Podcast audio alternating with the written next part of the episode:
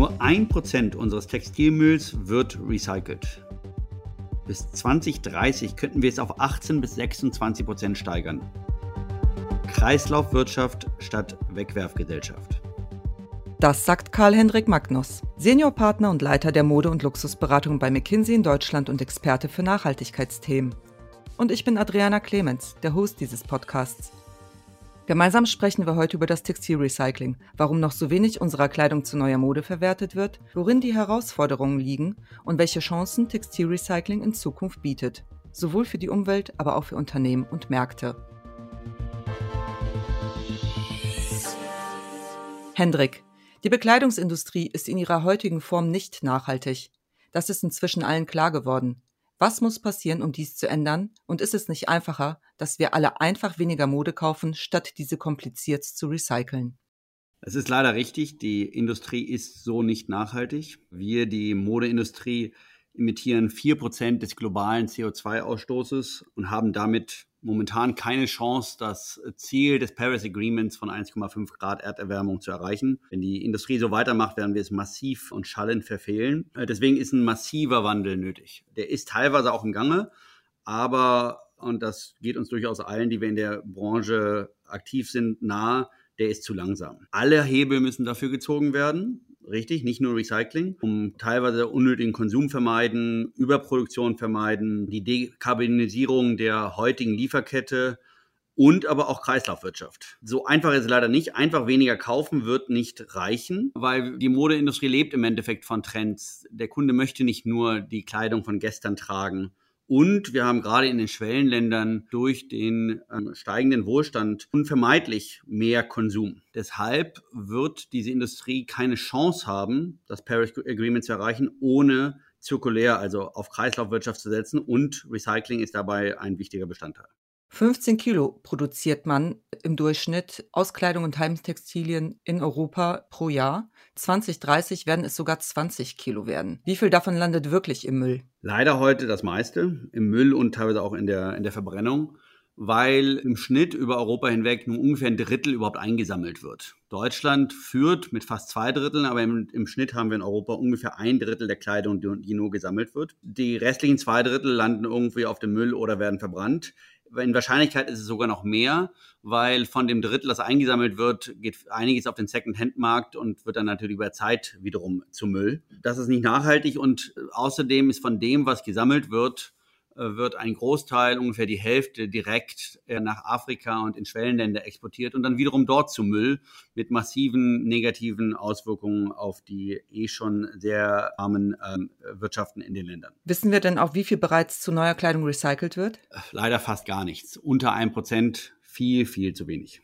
Das ist wirklich erschreckend wenig. Warum ist dieser Anteil so gering? Das hat eine Reihe von Gründen. Erstmal, wie schon gerade gesagt, die Sammelrate ist viel zu niedrig. Wir haben nur ein Drittel, das wir überhaupt einsammeln. Und vor allem ist der heutige Fokus auf dem Second-Hand-Markt. Was recycelt wird, wird in der Regel mit niedriger Qualität recycelt und dann zu Lappen oder zu Füllstoffen für die äh, Automobilindustrie. Wir glauben aber, dass die Sammelrate langfristig gesteigert werden kann auf bis zu 50 bis 80 Prozent. Aber selbst wenn wir mehr sammeln, gibt es noch eine ganze Reihe von strukturellen Herausforderungen, um dann auch mehr zu recyceln. Kannst du ein bisschen was über diese Herausforderungen erzählen? Zunächst einmal haben wir es mit einer unglaublich fragmentierten und kleinteiligen Industrie zu tun. Fragmentiert, weil es ganz, ganz viele Marken, ganz viele verschiedene äh, Stoffe, verschiedene Zusammensetzungen gibt, die wiederum auf eine sehr fragmentierte Industrie treffen. Die Sammlung wird in der Regel durch die Gemeinden gemacht. Das Sortieren sind kleine, sehr manuelle Betriebe. Das ganze Sortieren und auch Pre-Processing, zum Beispiel das Rauslösen von Reißverschlüssen aus einer Hose oder einer Jacke, wird von Menschenhand gemacht und ist fast nicht automatisiert. Und das trifft wiederum auf Recycling-Technologien, die ziemlich picky sind, die einen hohen Anspruch an den Grad an ähm, Purität, äh, an Reinheit der, der, der Fasern hat, Je nach Baumwolle oder Polyester ist das ungefähr 80, 90 Prozent des Anspruchs, dass äh, nur Baumwolle oder nur Polyester in dem Kleidungsstück ist, um in den heutigen Technologien recycelt zu werden. Und Mischfasern sind aber äh, ein hoher Anteil des Mülls und treffen deshalb auf dort noch nicht ganz ausgereifte Technologien. Deshalb braucht es zum Schließen oder dieser Lücke und diesem Aufbau der, der Kreislaufwirtschaft de facto ein, ein Skalieren einer komplett neuen Industrie, die heute so noch nicht existiert. Du sagtest auch, man könnte eigentlich schon mehr recyceln. Wie? Äh, was sind die Hebel? Zum einen erst geht es einmal darum, die, die heutigen Technologien wirklich zu Größe und zu Skaleneffekten zu verhelfen. Die Technologien sind großteils vorhanden, zum Teil bereits etabliert, insbesondere das mechanische Recycling. Das muss man sich so vorstellen, dass einfach Kleidung äh, geschreddert de facto wird. Dabei geht leider die Faser kaputt und deswegen ist das nicht der für die weitere Produktion beste Weg. Zum anderen gibt es chemische Recycling wo man auf Monomer- oder Polymer-Status ähm, der, der Fasern zurückgeht. Das äh, ist viel, viel, vielversprechender, braucht aber auch deutlich mehr Energie, führt dann aber wiederum zu einer Faser, die der Rohfaser äh, sehr, sehr nahe kommt und deswegen zu neuen ähm, Bekleidungsstücken mit äh, sehr ähnlicher oder gleicher Qualität wie aus Rohfasern äh, erstellt werden kann. Also die Technologie ist da, die muss äh, skaliert werden, aber vor allem muss äh, die gesamte Wertschöpfungskette, also sprich das Sammeln und das Sortieren äh, überdacht und skaliert werden, mit einem starken Fokus auf dem Sortieren. Hier geht es darum, eine höhere Automatisierung zu schaffen, bessere Technologien äh, zu, äh, zu entwickeln, die die einzelnen Fasern voneinander trennen, ohne dabei den hohen manuellen Aufwand auszulösen, der heute noch dort besteht. Kommen wir einmal auf die Chancen zu sprechen. Welche Chancen bietet denn diese Kreislaufwirtschaft? Natürlich für die Umwelt, aber auch für die Industrie und die Märkte. Die Chancen sind riesig. Wie gesagt, nur ein Prozent unseres Textilmülls wird recycelt. Bis 2030 können es 18 bis 26 Prozent sein. Kreislaufwirtschaft statt Wegwerfgesellschaft entsteht damit. Die wichtigste Aussage ist, dass es eben nicht nur ein riesiges Potenzial für die Umwelt hat, sondern auch ein profitabler Wirtschaftszweig werden wird. Durch skaliertes Recycling würden wir 4 Millionen Tonnen CO2 sowie signifikant Wasser, Energie und Chemikalieneinsatz einsparen, was ein großer Beitrag zum Einhalten des Paris Agreements wäre. Darüber hinaus würde aber ein sehr profitabler und großer Wirtschaftszweig entstehen. Wir gehen davon aus, dass ungefähr 15.000 Jobs in Europa geschaffen würden. Und das Wichtigste ist, die einzelnen Technologien werden, wenn sie skalieren, das zeigen die Modelle und auch die ersten Skalierungen, die eintreten in den bisherigen äh, Applikationen sehr deutlich, werden äh, auf Kostenvergleichbarkeit mit den Rohfasertechnologien sein.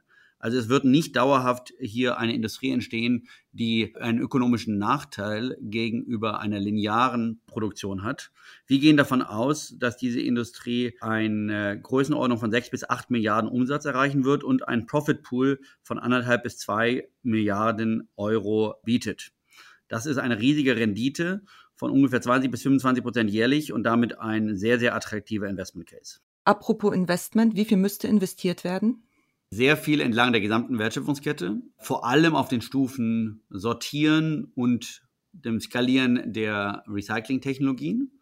Das sind CAPEX, also investitionsintensive äh, Prozesse. Deswegen benötigt es ungefähr sechs bis sieben Milliarden Euro Investitionen bis 2030. Wir sind aber guter Dinge, dass diese Investitionen passieren werden. Wir sehen selber, dass ein hohes Interesse von großen Fonds, Private Equity besteht, weil sie Teil dieser neuen Industrie sein wollen. Und ein weiterer Effekt ist, dass durch diese Investitionen nicht nur eine Recyclingindustrie entstehen wird, sondern es ist sicherlich nicht unmöglich, darüber äh, zu denken, dass auch eine neue Modeindustrie, Stichwort Nearshoring und Onshoring, also das Zurückholen von Bekleidungsproduktion aus Asien wieder nach Europa durch diese Recyclingindustrie begünstigt werden kann. Weil wenn einmal die recycelt Faser in Europa ist, muss sie nicht zwangsläufig wieder nach Asien exportiert werden, sondern die Produktion des Garns und der Bekleidung könnte dann auch stärker wieder in Europa stattfinden.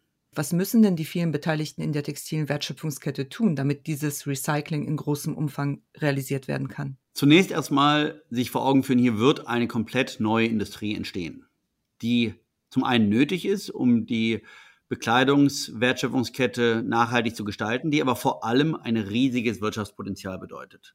Das heißt, es geht salopp gesprochen um, möchte man zuschauen oder Teil dieser neuen Industrie sein, für alle Beteiligten entlang dieser Wertschöpfungskette. Für Marken, Modemarken heißt das, wie stelle ich meinen Zugang zu recycelten Materialien sicher?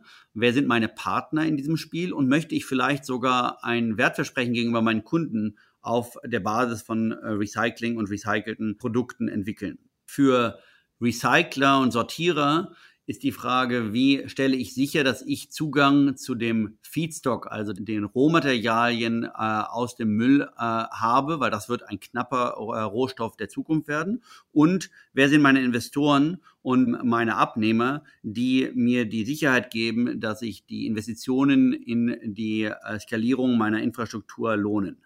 Die Hersteller, die heute großteils in Asien sitzen, müssen sich überlegen, wie sie mit dieser fundamentalen Veränderung der Wertschöpfungskette umgehen wollen. Wollen sie vertikal integrieren, Teil einer äh, Recyclingkette werden? Oder wollen sie vielleicht auch Produktionsstandorte in Europa entwickeln? Der Gesetzgeber muss sich überlegen, wie er die Transformation beschleunigt. Insbesondere in der Übergangsphase, wo die Skalierung noch nicht eingetreten ist, braucht es eine Finanzierung der äh, noch nicht ganz effizienten Produktionstechnologien. Und für Investoren ist die Frage, in welchen Teil der Wertschöpfungskette möchte man investieren? Wie versteht man das Ökosystem und wie geht man damit um, dass es nicht reicht, einzelne Bestandteile dieser neuen Recyclingkette zu unterstützen durch Investitionen, sondern dass natürlich ganze Ökosysteme entstehen müssen. In Summe aber eine gigantische Chance, wo wir sagen, es gilt darum, dabei zu sein und nicht zuzuschauen.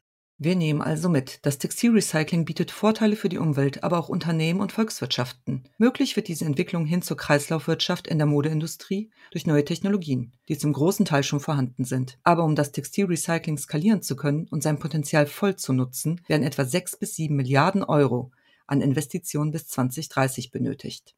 Danke, Hendrik. Und das war's schon wieder bei Tomorrow, ein McKinsey-Podcast. McKinsey ist eine weltweite Unternehmensberatung. Sie hilft Organisationen, nachhaltiges integratives Wachstum zu erzielen.